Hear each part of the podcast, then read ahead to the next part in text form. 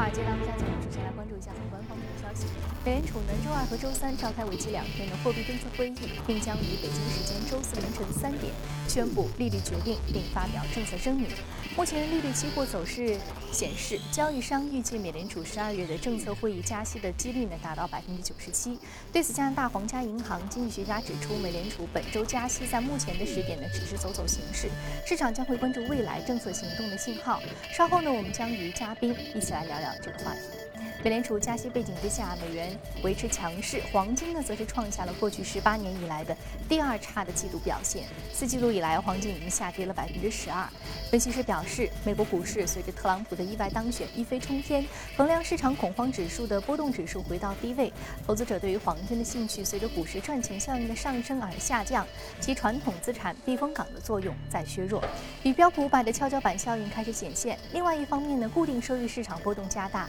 债券收。收益率走高，也让作为传统无收益率资产的黄金吸引力下降。而随着美联储加息的临近，这种趋势短时间内或难以扭转。美国当选总统特朗普周一正式提名高盛总裁兼首席运营官加里科恩为美国国家经济委员会主任，这是其任命的第三位具有高盛背景的官员。美国国家经济委员会主要的职责是指导美国各部委开展经济工作，并协调美国政府内部的经济政策。而值得注意的是，在大选期间，特朗普曾经抨击希拉里为华尔街代言，而其胜选之后呢，却已经把新政府当中的好几个关键的经济职位交涉交给高盛系为首的华尔街的投行人士。其他方面，根据彭博消息，中国向世贸组织提起申诉，要求美国和欧盟立即停止在对华反倾销调查当中使用替代国做法。中国商务部公告称，美国、欧盟都是对中国采取反倾销措施最多的世贸组织成员之一。调查机关使用替代国做法，导致人为提高中国企业的反倾销税率，对于中国相关行业出口和就业造成了严重影响。意大利过渡政府总理珍蒂洛尼昨天向总统。马塔雷拉递交过渡政府内阁名单，过渡政府当地时间当晚八点宣誓就职。据了解，过渡政府保留了轮席政府大部分的成员。珍蒂洛尼在宣誓就职前的新闻发布会上表示，过渡政府将把协助和推进选举法的修改作为首要工作。而刚刚下台的前总理伦齐预期，明年六月份将会出现早期选举，并将以比例代表投票制。的形式举行，在十二月四号的全民公投当中呢，意大利民众以将近百分之六十的比率否决了伦齐的宪法改革方案。好，刚刚我们浏览完了宏观方面的消息啊，接下来我们再关注一下美股三大指数的变化情况。那我们具体来看一下美股三大指数呢是涨跌互现的一个态势。那么道琼斯工业平均指数呢上涨百分之零点二，纳斯达克综合指数下挫百分之零点五九，而标普五百指数的跌幅是百分之零点一一。好，接下来马上关注到的是第一财经驻纽约记者葛万在收盘之后发回的报道。在美联储公开市场委员会会议召开之前，美国十年期国债收益率一度飙升，两年多来首次上涨至百分之二点五。而美股的情绪呢，则较为谨慎。自特朗普当选以来，美股主要股指的涨幅都在百分之四点五以上。目前，芝加哥商品交易所的美联储观察工具显示，交易员预测周三宣布加息的概率高达百分之九十七。同时，市场也预期，在新政府上台并且拿出更具体的财政政策方案以前，美联储会继续当前渐进式收紧货币政策的步伐。周末的时候，以俄罗斯为首的非欧佩克产油国组织达成减产协议，推升能源类股在隔夜大涨，包括了雪佛龙、埃克森美孚领涨道指。而在个股方面呢，有报道指出，传媒大亨默多克的二十一世纪福克斯计划斥资一百四十亿美元收购英国天空电视台的计划可能受到阻碍。根据路透社的报道，一位大股东已经表示反对这笔收购，而另一名股东则认为默多克的出价过低。嗯，好的，谢谢左耳给我们带来市场观点的汇总啊。那 A 股是遭遇了黑色星期一，在美上市的中概股呢，同样是没有幸免啊。周一中概股收盘是普遍下跌，其中微博下跌百分之五点三，新浪下跌近百分之五，百度和阿里巴巴跌幅均是超过了百分之一。好，这里正在直播的从华尔街到陆家嘴。我们说到周四凌晨即将公布的这个美联储的会议纪要呢，可能大概率会出现加息的举措。那么这对于未来美元指数产生什么样的影响？马上进入到今天的节目。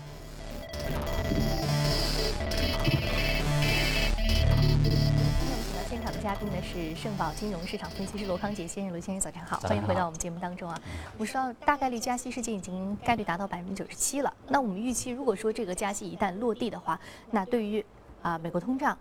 美元指数还有美债都是三连涨啊，是持续齐齐往上涨的这样的一个格局。呃，那么在你看来，啊，这个市场会产生什么样的变化？是如我们之前预期的吗？还是说我们因为预期十二月加息，所以说之前其实市场已经把这个预期给释放了？还是说会出现一波比较强势的上涨？好的，你这几个问题我们就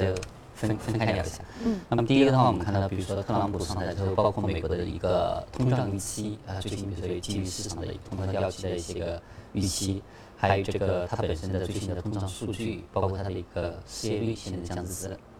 自然失业率以下，那么也包括它最近的薪资呢，显示出有一点加速的一个迹象，所以种种的数据呢，还有这种市场预期呢，的确给美联储本周加息呢是打开了绿灯，也包括美联储之前它的官员连续哎，之前两个月连续发出一些鹰派的一些言论，所以从它自身维护信誉的角度来讲，这一次。呃，也是箭在弦上，不得不发的感觉。从从这个角度看的话，其实市场对于本周的分析啊，已经有非常充分的预期了。那么从这个角度看的话，我们觉得其实呃，不管是讨论还是从这个市场来看，呃，只要它是一个基本符合预期的一个结论，对市场的一个影响呢比较有限。但是呢，这并不影响市场对它的关注度。比如说我们昨天看到了这个海外媒体。还是主要是在集中报道美联储的会议这个事情，也包括昨天我们看到美元指数有一定的回调啊，像这个欧元啊、黄金啊都有所反弹，我们觉得这也是跟美联储会议前的一个头寸的调整呢有一定关系。那么，所以具体到这次会议的话，我们觉得第一呢，就是呃，信息基本上是呃几乎悬念的事情。那么主要关主要的一个呃看点呢，在于会议后面啊，美联储主席耶伦，比如说他的一个讲话，还有美联储的一个。呃，这些委员们对于未来升息路径的预测，就是我们的点阵图，还有一个他对于最新的经济啊，尤其是特朗普上台之后啊提出的一些政策，就提升大家对美国经济前景增长的一个啊信心。那么看美联储他自己又是一个什么样的看法？我们觉得从这些角度看的话，所以呃市场的一个主要的看点呢是落在这个就是新的前瞻性指引方面。那么鉴于美元呢，因为在过去的两个月，尤其是特朗普。这个大选获胜以来，它已经有一个加速上涨的一个走势，包括提到的美国国债收益率等等，都已经有了很大的一个上涨。而全球的一个金融啊市场状况呢，这种比如说以金融状况指数来看的话，也有收紧，还有明显的收紧。啊，所以从这个角度来看的话呢，再加上呃特朗普上台之后虽然提出了一些政策，但是具体的啊一些个措施呢还没有出台之前，存在不确定性前呢，我们觉得美联储啊这一次会议后发表啊偏鹰派的前瞻性指引的可能性不大。那么，比如说你像这个呃特朗普，那么上台之后，大家一直比较关注的是积极的一方面，比如说他的一个减税也好，啊，还有他的一个给商业和金融业一个适度的松绑也好，那么还是他的一个大规模的一个财政刺激措施也好，大家都觉得这会带动美国的经济呢，呃，加速增长，实际 GDP 加速增长，还有就是一个通胀的更快的一个上升。那么相当于是一个都是从好的方面解读，但是他之前也提到一些很多，比如说这个。啊，反对这个全球化，啊，反对移民，以及以及可能产生一些贸易方面的争端，那么市场呢是还没有给予太大的关注。那么在他这个就任之后，我们觉得，比如说，呃，从这个财政支出的角度出发，那么要等到美国新的财年之后，比如说要是十月份之后，那么它见效的话，可能还要等到一八年。那么相对来说，比如说减税这一方面呢，还有它的贸易政策方面呢，呃的一些措施呢，可能会更早的呃实际落地。那么从这些角度来讲的话，我们也觉得，呃，特朗普短期之内具体出台一些什么政策措施，能不能得到国会的支持，都存在不确定性。那么在这种情况下，我们觉得美联储呢，它在这次会议上呢，释放出呃一种可能会加速升息的暗示的可能性呢，并不大。那么更多的呢，可能是一个比较综合的一个中性的一个观点。啊，那么这个的话，我们觉得这样的一个结果的话，就不足以在当前这个水平下推动美元短线进一步上涨。因为我们看到美元指数目前在一百二，大概一百零二、一百零一点九附近也是存在比较大的一个阻力。啊，包括比如说拿具体货币来讲的话，欧元对美元在一点零五这样的，包括是不仅日度，包括是周线上，呃，周线级别上也是比较。啊，非常重要的一关键的一些个支撑位，所以在这一点位，如果啊，只是美联储会没有给这个美元多头进一步的助力的话呢，我们觉得可能短线，嗯，美元啊，或许存在一些个啊卖事实这样的一个短线的风险。但是从更长期来看的话，比如说进入一季度之后呢，我们觉得如果只要美国经济的数据啊保持改善，那么美元的话大概率还是会继续走强。那么尤其是比如说对这个。欧元还有日元，因为我们看到明年开始之后啊，除了美国国内的主要不确定性，主要是川特朗普上台之后他的一个具体的政策措施。那么在欧洲的话，就有很多的一些个风险事件，比如说这个啊意大利的一个银行业问题，还有之后的这个法国和德国的大选。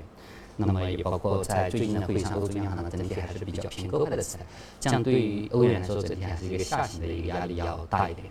那么而且相比于美国国债收益率这样的一个攀升的一个速度啊。在比较宽松欧洲央行比较宽松的这样的一个背景下呢，它的一个攀升德债，比如说它的一个收益率的攀升速度，未来应该要慢一点。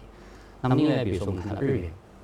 那也是最近一波美元上涨的行情当中是表现最弱的一个货币。那主要原因就是这个日本央行一方面呢，它是呃之前提出的一个收益率曲线控制，要把自己的十年期国债收益率控制在零左右。那么这就相当于美债收益率每上升一步，它的一个实际利差能就有可能扩大，这样的话就造成它的一个非常疲软。而之前，比如说像美国的一个货币市场基金的一些个改革措施呢，也导致了日本啊国内它去美元融资的一个成本呢一个明显上升。所以从这些角度讲的话，嗯，预计明年的进入一季度后啊，只要美国经济数据啊保持这样啊强劲，而特朗普在这个啊贸易一些贸易措施反全球化上，更多的是发出一些个噪音，就是说而不采取，而并不是实际的执行。就就会对美元依赖的比较好一点，但是呢，可能接下来的货币走势会相对分化一点。那比如说，我们觉得英镑，还有像加元，还有商品货币呢，可能会稍微表现的强一点。嗯嗯，我们说英镑、加元，还有这个新西兰元，当时都说是重要的一个避险资产，在我们节目当中有提到过。所以说，它和这个呃这个走势也是跟随这个美元的一个上涨，他们也会有比较强势的一个表现。啊，那么我们说呃，未来其实。呃，回到特朗普的他这个政策当中，政策其实特朗普在竞选的时候，他对于这个银行业，尤其对于华尔街，他是持一个与希拉里截然相反的一个观点的。但是现在我们看到他任命了很多高盛系的，呃，原来的这些啊比较高层的管理人员，成为他经济团队当中的官员啊，那这算是一个政策政策释放的信号吗？未来我们可以从中有一些解读吗？对，最近我们确实看到很多这方面的一个讨论，就是说他之前好像是要跟华尔街为敌，但是现在看起来好像还比较友好。那么一方面呢，大家看他可能是对之前的那个多特弗兰克法案的一个呃监管方面的一个放松。那另一方面，他其实之前也提到，他可能啊以前就是比如说呃。还要对一些个大银行进行拆分啊等等，有一些个不利的东西呢，好像市场是没有太关注到。就是回忆到我们前面所讲的，我们最近两个月主要在关注特朗普上台之后，他可能给美国经济啊带来哪些有利方面的变化。而他之前的一些政策措施当中，其实很多他的一些政策，呃，从利好利空的对经济利好利空的角度来讲，其实很有相互抵消的这样一个意味的。而大家现在似乎还没有太关注，就是比较偏空的一面，比如说呃，他对。呃，金融行业，呃，大的银行的一些个监管，也包括之前可能波斯夫人之前的以前的一些个呃更趋严管的一些监管措施，市场好像是有回避的一些个风险事情。所以我们觉得到了一季度之后，随着他上任之后具体的措施提出来的话，市场风险可能会轻一点。但是整体我们觉得美元还有一定的上升空间。但是相比于之前的一个涨幅呢，我们觉得应该是呃。它未来的一个上升空间相对来说会没有之前这么大。嗯，未来的上升空间没有这么大，主要说这个政策的解读其实没有我们呃想象的那么的啊，就是说具有那么的大的一个风向标的意义。好，非常感谢这一时段罗康杰先生的一个点评。这里正在直播的从华尔街到陆家嘴。那接下来呢，我们再来关注一下各位领涨的板块和个股分别是什么。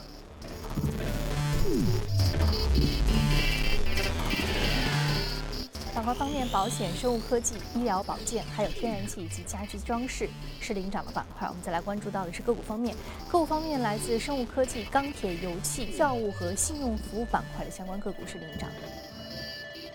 好，我们今天说到的是油气板块，这个股上涨幅度百分之十点零八，目前的价格是五点三五美元每股，油价是创出了十七个月的收盘新高啊。油气股上涨，这个欧佩克减产协议啊的最终的这个。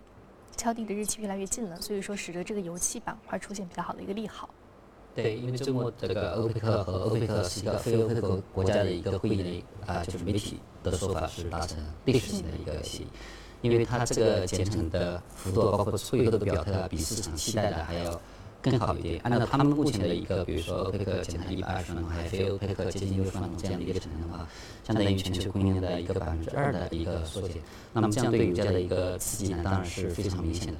那么呃，这个对于油气类股呃呃它的一个直接的一个带动作用，当然也是比较明显的。像这个 Btex 的话，它是呃总部位加拿大的一个比较小的一个油气开发公司，那么主要业务就是在加拿大西部还有美国一些地区。那么，比如说它昨天的一个上涨，我们觉得就比较有代表性。第一个就是油价反弹的一个环境，而且市场预期呢，即使就是比如说油价在六十啊，美国油价是在六十美元左右，它有比较啊强的阻力，难以在短期内攻克。但是至少它的一个中枢还有一个均值呢，叫去年都有明显的提升，这样对于这些个能源公司的一个盈利改善呢，是有比较明显的帮助。另外，我们从比如说像贝特斯它，还有一个就是它最近呢。刚刚获得一笔成功获得一笔融资，而且计划把这个资金呢用到很大一部分资金呢用到是它新一年的一个资本支出方面。那我们知道，这个能源公司在过去一年多两年里面，它的一个资本支出是下降的，就是没有开发新项目。那么它现在，比如说它自己呃也是因为这样呢，是导致连续两年的一个产能下降。那么现在的话，它增加资本支出的目的也是把明年的一个产能，比如说提高百分之四到百分之五这样的一个水平。而它的这样一种做法，我们觉得还是比较有代表性。比如说，你像啊，最近像美国公布的最新的一些个油气战警数量，连续二十八个星期在回升，那么已经回升到比较高的一个水平。而且在油价继续上涨的情况下，我们可以看到这些个呃，就是钻井啊重新开启的这样的一个趋势，应该还会延续。而且我们知道，比如说特呃特朗普他本身对于这种传统能源也还是比较支持的，也意味着未来的一个这个政策环境也会有利于这些传统的一些个能源企业。那么从这个角度来讲的话呢，呃现在啊，比如说美股的一些个能源股，它从这个油价的一个上涨，还有从产量的恢复啊，资本支出的一个增加当中得到比较好的利好。但是从如果换一个角度的话，我们也看到，就是说当前所大家所看到的这种油价的一个反弹，现在当然是形势一片大好。那么在后面也有一些个隐忧。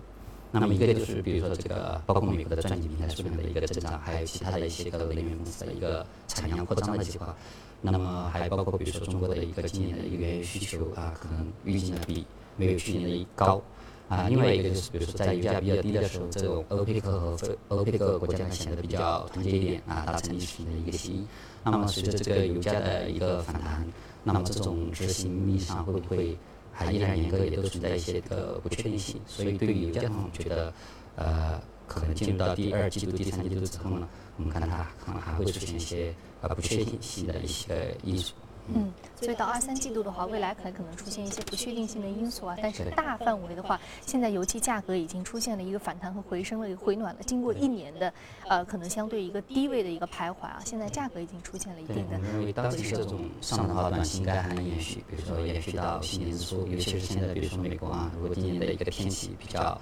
冷的话，原油库存下降的也比较快的话，那么对于油价短线还是会有支撑。好，非常感谢罗康年先生这一时段点评啊。那接下来我们进一段广告，广告回来继续接着聊。是正在直播的，从华尔街到陆家嘴。接下来我们浏览一组全球公司资讯。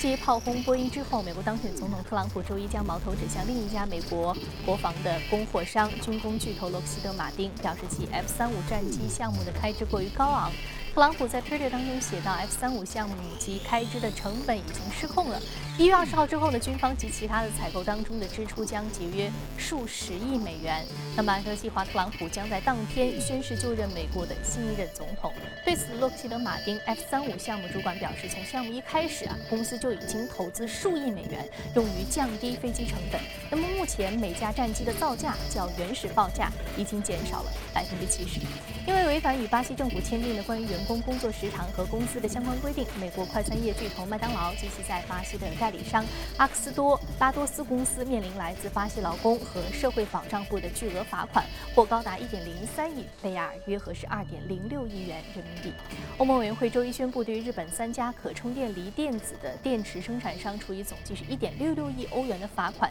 他们涉嫌操纵手机和笔记本电脑等设备所使用的锂电子的电池价格。那么在此案当中啊，索尼被罚款款两千九百八十万欧元，松下被罚款三千八百九十万欧元，而三洋被罚款九千七百一十万欧元。三星 SDI 因为欧盟举报这一价格联盟而被免于罚。今年九月，因为美国司法部开出天价和解及引爆危机之后，德国最大的金融机构德意志银行可能走上被兼并的道路。根据德国媒体消息，德银主管欧洲、非洲和中东地区投资银行运营的负责人表示，该行可能参与国际性的银行业务合并。合并前的该行必须证明在成本与回报方面取得进展，并实行有效的策略。德国媒体称，德国著名的机器人公司库卡将出售在美国的业务，美的对其的收购的障碍呢也将被扫清。报告称，由于库卡是所谓的工业4.0的关键企业之一，所以收购尤其受到德国及美国政界的关注。好，刚刚我们看完了全球公司动态之后，我们再回到资本市场，和嘉宾聊聊值得关注的板块和个股，分别是什么？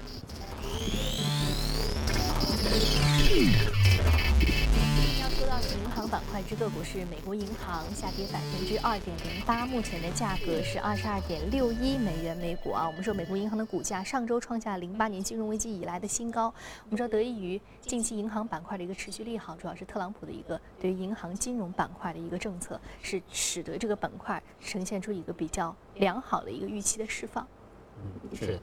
呃呃，我们其实看到美国银行股，它从这个六月底以来吧，就是下半年它其实经历了两波比较明显的上涨。那么第一波就是因为之前美联储的一个升息预期提升，那么第一波行情，然后第二波行情就是特朗普当选之后他们的一个加速上涨啊，这个斜率更呃更大一些，更陡峭的一个上升走势。那么两者的一个背景呢，第一都是一个是这个国债收益率的一个回升，比如说这个收益率曲线变陡啊，银行的一个利差扩大，对它的一个。呃，经营环境来说是一个比较好的一个发展。另外一个，我们看到现在是一个通胀预期的回升啊，对于美联储进一步升息的预期也非常强烈。那么这也是啊一个方面。那么包括美国银行的话，它就是一个涨幅比较大的。那么从六月低点到现在到上周的话，应该说股价呢是接近翻了一倍。所以，因为它市值超过两千亿美元，这样的一个涨幅应该是非常惊人的。那么当然，昨天我们看到这种呃股票呢，它是。呃，在美联储以前也有一点获利回吐，那么有一点调整走势，我觉得这也是呃一个比较正常的表现。呃，因为呢，我们看到是从啊，不仅仅是美国的银行股，呃，走势比较强，全球范围的一些银行股，比如说说欧洲啊、意大意大利银行股这些一些个比较典型的一个特例之外，总体都还是有。啊，比较不错的表现。那么其一个大的背景呢，都有相似之处，就是在于一个啊，全球的一个国债收益率都在上升。那么这种收益率曲线变陡的一个趋势呢，是一个全球范围内的。那么对于银行业来说，在这种通胀和利率上升的环境下，它是一个比较啊好的一个背景。那么同时现在对于呃美国经济增长的一个预期呢，也比较强烈。啊，所以从这个角度来讲的话，我们觉得现在银行股啊普遍上涨，它有一些个共同的逻辑。那么当然啊，比如说国内的话，我们也看到银行最近表现也还是不错。那么除了这些一些个共同的原因，比如说通胀，还有这个呃收国的收益率之类的一些个比较好的一些个变化方面呢，像国内的话，像什么债转股啊、资产证券化的因素啊，对一些银行呢也有比较好的一个支撑作用。嗯。好的，我们看到很多的这个利好也是支撑着银行股的一个比较良好的表现啊。那另外，我们其实说到近期特特朗普对于这个经济政策方面还是有一些比较亮眼的表现，也是支撑着银行股有一个向好的趋势。对，没错，嗯，呃，那么从银行业来讲的话，它也是一直把这个特朗普的这方面的一些个呃可能松绑当成是一个利好。那么因为它在这个呃监管成本方面。我们知道过去年银行股一个表现很不好的方面呢，主要也是监管方面，尤其是金融危机以来，啊，很多罚金啊，对它的利润的一个影响比较严重。另外一个我们看到，比如说像最新一个财季，就刚刚过去的第三财季，那这个金融板块它的一个整体的一个盈利的一个改善呢，同比增长是比较明显的。那么标普五百指数的话，像第三季度整体的一个整体的盈利水平是同比增长百分之三点多。那么相当于是六个季度啊，一年多来的一个首次同比实现的一个正增长。那么其中金融板块的贡献呢，就是最大的一块。而且预计呢，在最新的这种啊，比如说 FactSet，还有一些路特等的一些啊调查当中显示，这个呃银行股、呃金融股也包括保险在内这些金融股呢，在第四季度预计呢，仍将是标普五百指数啊整体业绩提升的一个重要贡献者。而且如果能够实现的话呢，也意味着这个，比如说标普五百指数啊。在这个第四季度能够呃一年多来首两首次实现了连续两个季度的啊盈利的一个同比提升。那么另外呢它现在银行股在涨的时候，以现在的一个当前的一个盈利水平，或者说它的一个呃有些市盈率啊，可能比这个啊过去五年时间的一个平均水平呢要高一点。啊，从这个角度来讲的话，它现在的话可能呃短线可能会出现一些调整，但是进入明年的话，我们觉得像这个通胀、利率上升，还有这个收益变动的情况下，啊，银行股呢依然是比较值得关注的一个。嗯，我们看到银行股还是有很多这个表现值得我们去关注的。呃，那我们其实知道，其实呃，这个银行板块，尤其是这个美国银行，美国银行它是一个商业银行，但是它旗下有一个非常著名的投行，就是美林美林，在金融危机期间，它将美银美林给收购了。那我们如果看整个银行业的表现的话，我们看到这个商业银行和投资银行，我们可以是并在一起，同用同一个逻辑来看吗？还是说我们这两种不同的业务，我们是来分开看的？啊，应该说这个特朗普他上台之后呢，对于之前这种工业经营方面的一些监管呢，有预期呢可能会放松一点。啊，而从银行的角度来讲的话，你看，比如说尤其是前年在这个呃呃利差，比如说经济方面的收入降低的一些情况下，如果它的一个呃收入多元化一点的话，对于整个银行的业绩呢，当然就会有一些个提升的作用。嗯，我们就是说多元化的一个收入来源啊，但是我们看到其实，呃，这些大型的投行一直都会惹一些罚金的麻烦啊，各种各样的监管对他们其实是啊，无论是这个经营范围还是经营方式，都是有一些啊比较强有力的监管啊。那毕竟有零八年金融危机的这样一个教训在前，呃，但是我们看到其实他们的实际利润的在增长的同时，也在不断的进行裁员啊，裁员当中有可能这个 fintech 金融科技使他们的这个交易或者说这个运营的效率提高了，人工的成本减少了，但从一定程度上，我们应该怎么去解读呢？他们的这个利润真的是就是持续的在增长吗？就像我们刚刚看到的商业银行的这样一个呃好的这个未来的预期一样，还是说我们从另外一个角度来解读？嗯，我们就以美国的这个银行，比如说我们新加的美国银行啊，还有一些商业银行来看，我们看到第一个除了这个啊净利差扩大的一个趋势，这是一个好的方面。那另一方面，比如说我们看到它的房产市场复苏、抵押贷款方面的一个增长，还有家庭的部门的一个负债，从金融危机之后，经过一个去杠杆的过程之之后呢，给它重新回升制造了一定空间，而现在也有一个增长的一个趋势。包括一些消费贷款等等，那么这种啊，一个是总量的方面的一个一个增长，另外一个是利息方面的扩大，那对于他们的一个按说一个盈利状况来讲呢，都有一个比较好的改善。而且现在一个比较好的因素就是这个去年同期的基数比较低，比如说最新预测像第四季度高盛啊，就会是一个业绩改善啊非常大的。那么主要原因就在于它去年第四季度这样的一个业绩比较差一点，所以从短期来看的话，不管是这个低基础效应啊，还是整个一个贷款量的上去啊，还是一个利差的变化，那么对于银行都有一个改善。那么你回到国内来看的话，我们看到啊，最新好像看到报道说这个一个不良贷款啊，还有一些个增长的一个趋势啊，也有放缓啊，整体环境呢可能会。有改善向好的一个方向。好，非常感谢罗康杰先生今天的解读啊！今天播出的内容，你可以通过我们的官方微信公众号“第一财经资讯”查看。另外，你有什么样的意见和建议，可以通过微信留言，你还可以和荔枝和新马电台搜索“第一财经”进行收听。这副近乎完整的恐龙骨架来自一头名叫坎的异特龙。异特龙这一凶猛的食肉恐龙，在约一亿三千五百万年前绝种。大自然却悄悄保存了其中一头异特龙的大量骸骨。二零一三年，科学家在美国西部莫里森岩层中挖掘出了这些骸骨，并将它们重新拼接，组成了这副长七点五米、高二点五米的异特龙骨架，逼真的还原出异特龙矫健的身姿和凶猛的神态，重现了异特龙在侏罗纪时期的捕猎者风度。阿居特拍卖行表示。当天，一位来自法国的买主在电话中以一百二十万美元的天价拍得了这副异特龙骨架。不过，拍卖行没有透露这位神秘买主的身份。